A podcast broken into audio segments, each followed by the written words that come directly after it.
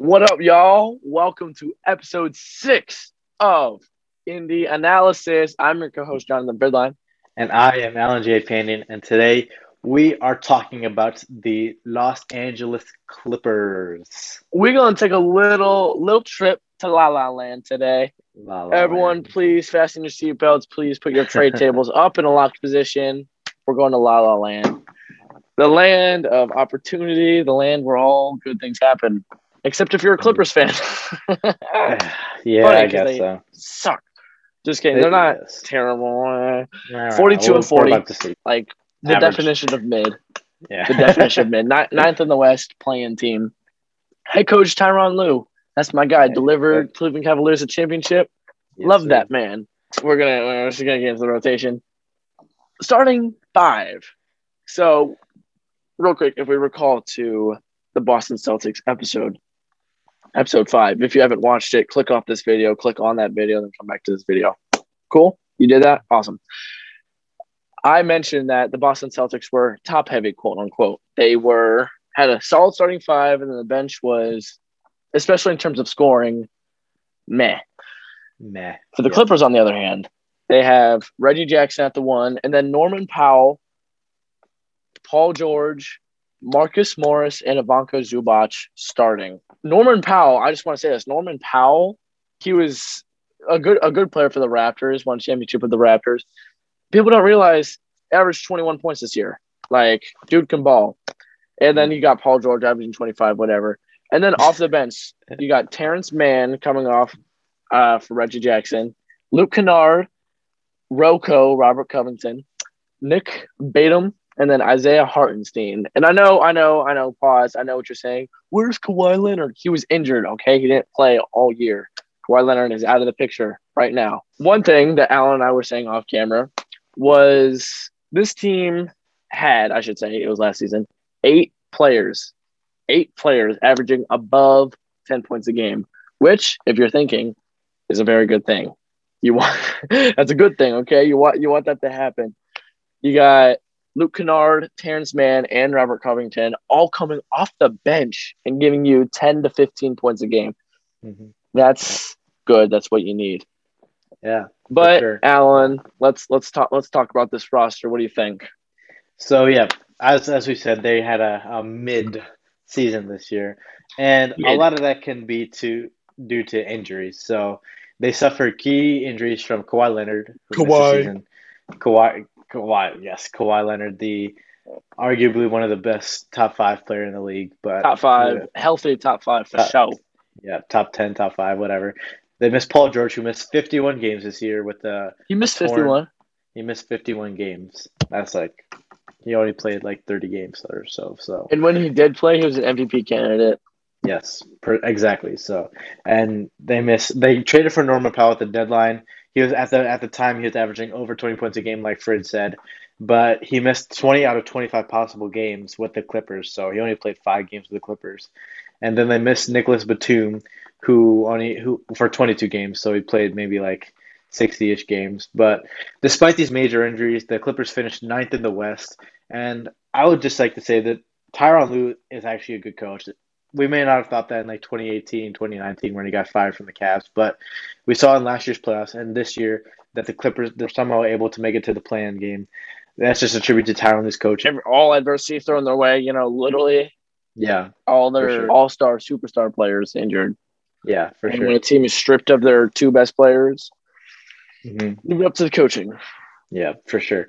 So uh, I want to talk more about their depth. As Fred said, they had eight out of ten players average double-digit points, and they ranked second in bench points per game. Even this is also without like Paul George and Nick Batum and Rocco and Norman Powell for most of the season anyway. So they averaged forty points a game from the bench. So that's That's that's second though, second in the league, only behind that's Miami. tremendous. So that is really good for a team without their two best players for ma- majority of the season.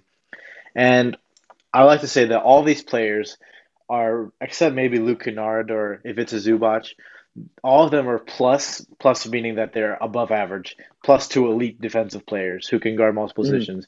Uh, this is obviously we're, we're not counting Kawhi Leonard, but players like Robert Covington, Marcus Morris, Paul George, Nick Batum, they are super versatile defenders who can guard one through five pretty much, and they can do it at a high level.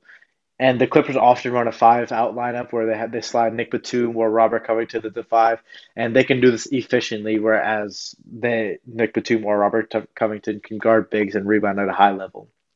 And in addition to that, uh, every player apart from his, Ivica Zubac can pretty much hit the three ball at a plus again plus meaning above average to an elite level from three.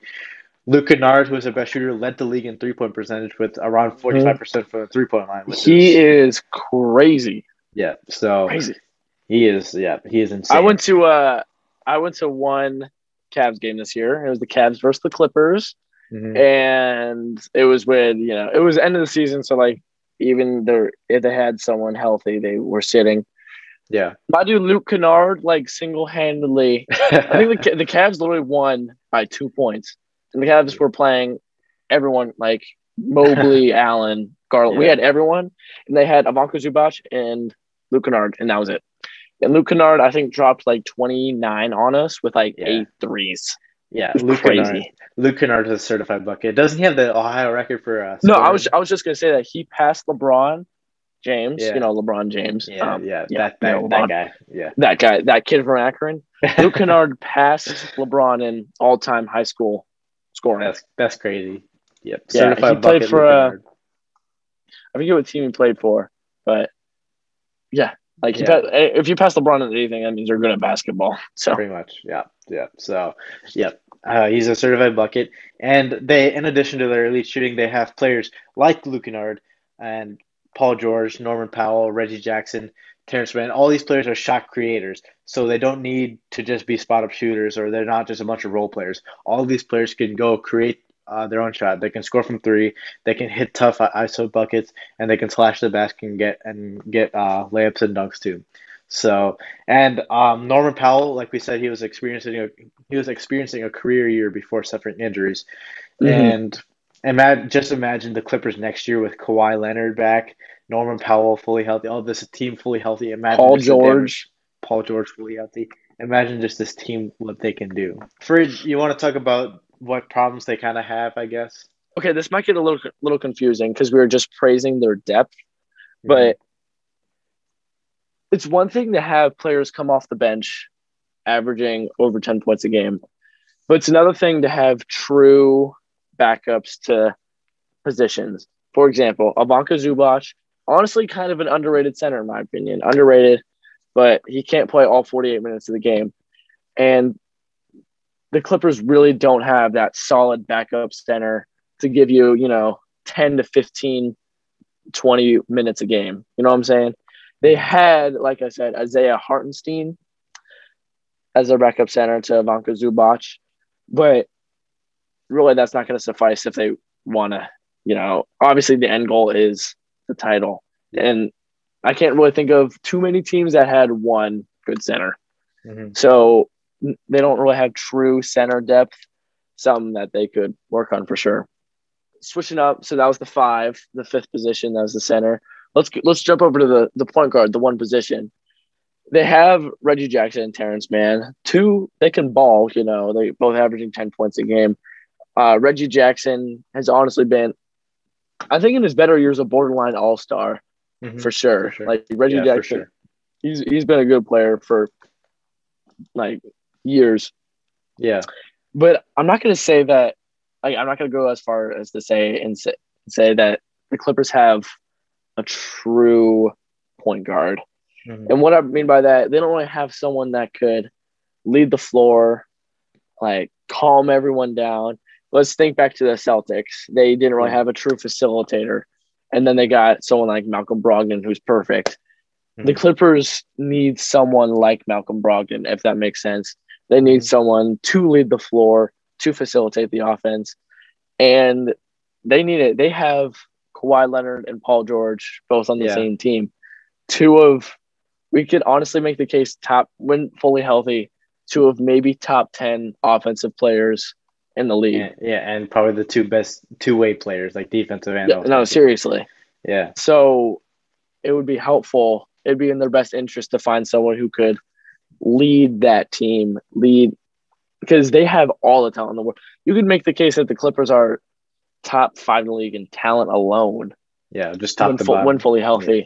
So it would, like I said, in their best interest to find that true point guard, true if they want to put themselves over the top, Yeah. win the chip, Yeah. get them a true point guard. hmm Yeah, I 100% agree. Though those are definitely real problems that the Clippers have. So Mhm. moving on to the offseason, what they have done so far. We looked at the salary issues. They don't really have any as of now. Kawhi Leonard, Paul George making around 40 million next year, but all in all, the rosters are getting paid pretty fairly, and there's not a lot to complain about right now. So going to free agency, what they haven't they haven't done too much stuff except for ones. Uh, they re-signed a bunch of players, but they, they signed this one player, and that one player him. is John Tell him. Wall. John John Wall. Wall. Yeah. And okay, before you internet trolls hit our comments, okay, chill. We get it. John Wall has been injured for the past five ever. He hasn't played good basketball since 2017. Whatever. He is on a team now where he finally doesn't have to fully Mhm. carry the burden, carry the load of the team. He has Yeah. Kawhi Leonard and Paul George. He Yeah. really does not have to do anything offensively besides be that floor general. Oh yeah, seriously, like Hey, yeah, you said it well. John Wall, he only has to be the third option, third or even fourth option for the Clippers. seriously, if Norman Looking- Powell played the way he did last year, Yeah, for sure. Like just looking at their roster top to bottom, he doesn't even have to be the fifth option. He can he can literally just be the guy who pushes the ball in transition, moves the ball, keeps the offense flowing, sets up the offense. He can just be that guy. And uh, if he's anything like he was defensively, like he was in Washington, then that just adds like so much to the for the Clippers offense. He's verbally admitted to being in the best shape of his life since his Washington days, which is like really good to hear for the Yeah. Clippers, and that he is looking to be a stronger, more healthy player. And then, and we know the Clippers and Kawhi are lo- known for like load managing their players or sitting them and resting them. So John Wall's going to get his fair share of rest and get safe for the playoffs, which will be good for his health and good for his legs and whatever whatnot. So for sure. Yeah, amazing sign, amazing sign for the Clippers. They get their like similar to Malcolm Brogdon, they get a almost a perfect signing and a facilitator, a, a guard who can push the push the pace. Great signing for the Clippers, in my My opinion. my only question is, I, I'm not aware of the numbers off the top of my head. Um, do you know what his salary's looking like? so yeah, Because you said so, not very yeah. many salary issues, cap Yeah, issues, I so- should say, with the Yeah, team. and that that's that continues with John Wall. Uh, so we we often thought of John Wall as like a salary burden to the Rockets, where he made like forty plus million just to sit on the bench. The. Rockets bought him out, so they paid his entire contract in full, and just to get him out of there, so he could sign somewhere else. He signed to the Clippers for a two year, I want to say either twelve or sixteen million dollar year, so basically eight or six six or eight million dollars. Yeah. So that he's getting paid less than if it, Ivica Zubac. John Wall. Okay, so that's good to know. Yeah, Yeah. that's so that's a W if you're a Clippers fan. yeah. So you keep him for two. You have two years guaranteed for him, where he's he's going to play for you two years, and you're not paying him a lot. So you can you can still re-sign your players. You can still keep your core roster together while also keeping John Wall, which is huge for them. That's a W. Yeah. So going to trades, the Clippers the trades we came up with were more just to look for a backup center to back up Ivica Zubac or even start over him, as we'll see in the second trade. But the first tra- the first trade is to acquire Day'Ron Sharpe, and many of you may not know who Day'Ron Sharpe is. He Day'Ron Sharpe. He was a young player for the Nets. I'm not sure if he was a rookie last year or he just played in the G League, or if he is a rookie this year where he played in the G League Ignite and got drafted this year. I'm not 100% sure, but from his summer league highlights, he's looked to be like an o- offensive and defensive machine. He looks super aggressive on offense. He doesn't really have that outside shot yet, but his defense is looking good. And he could be a suitable backup for Zubac to keep the energy up and to keep the offensive Mhm. and defensive To rebounding keep up too. constant pressure on you. For sure. So that's one player to acquire from the Nets for Amir Coffey, Jason Preston, two second round picks. So not too much, but uh, you're getting an, uh, a backup center, a true backup center for um, Day'Ron Sharpe. And secondly, the second trade I I found super interesting. The Clippers could acquire Miles Turner, and Wow. if you guys don't know about Miles Turner, he I think he led the block the league in blocks two years ago, so the year right before this past year. yeah, just because he's in Indiana doesn't mean he doesn't know how to play basketball. For real, yeah. So he he's he can he can like we just said he can block the he can protect the rim, he can block shots, and he's a super versatile offensive player. He can stretch the floor, he can hit three at the, a super high level, and he can dunk the ball as we've seen by his various posters and his, as a highlight reel. He can dunk. He's an Yeah. athletic finisher. So and uh, and I noticed in this Yeah. statistical category that the um, Clippers are 19th in the league in rebounding. Yeah, Some some might say that rebounding isn't totally important. yeah, Still is pretty important, and I'm sure they would like to see them get higher than 19th in the Mhm. league in rebounding. And Miles Yeah. Turner definitely can fix that for Yeah. sure. yeah. And you see the Clippers run their five out lineup where they spread the floor, five people on the perimeter, like Kawhi, PG attack and kick out.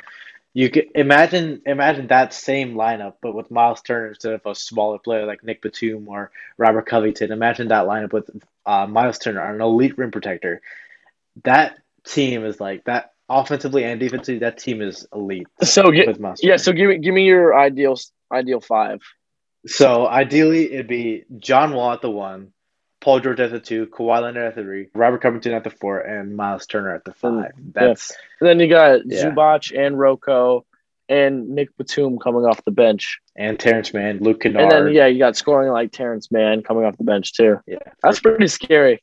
that's yeah. Just- that- yeah. Honestly, just as an, a basketball fan and an NBA fan, I just pray that they don't get injured. I, yeah, I, I 100%. honestly want to see how they how they play. For sure. Same, yeah. And I'm just you. You guys know I'm a P. I'm a huge PG fan, so I'm just rooting for PG to get his. Little too big of a PG fan, if you ask me. Oh my goodness, just okay. Mid. Yeah, okay. Okay. All right, but yeah, Miles Turner. So the trades we came up with him, maybe trade this would require probably trading Norman Powell, which is less than ideal. But if you can get Miles Turner, I would and I would trade an injury riddle player like Norman Powell for him for sure. So one trade is trading Norman Powell, Amir Coffey, and we've included Amir Coffey in two trades. He's actually not a bad player. He was a rotational player this year for the Clippers. We just forgot Mhm. we didn't we didn't mention him at all because like obviously he is he was he's more of a third stringer player, but he's a young player, but he has a lot of potential. So Amir Coffey is not a bad player at all. And this would include Rodney Hood and two first round picks. And another trade would be maybe throwing in Luke Kennard instead of Amir Coffey or Rodney Hood and a pick. But Mm. Miles Turner would be super interesting, I feel like, for the Clippers. That would be. Yeah, so that's that kind of just about does it for the That's- Clippers, you know? That's about it. Yeah. About it for La La Land. Well, Or well, They- for now, for now, yes. this clip, this This Clips. La, this Los Angeles team, this La. this La. Yeah. So, Fred, do you want to say anything to the fans? Yeah. Um. Let me let me shout out the Instagram if that's okay with you. Is that okay with you? Yeah, I'm. Go Yeah. it, No. No, no objections. Cool. At look at my eyes. The pick in roll podcast. All spaces. Underscore. Underscore. I don't know if we got that on time because it's a Zoom, but oh well. That's that's a wrap.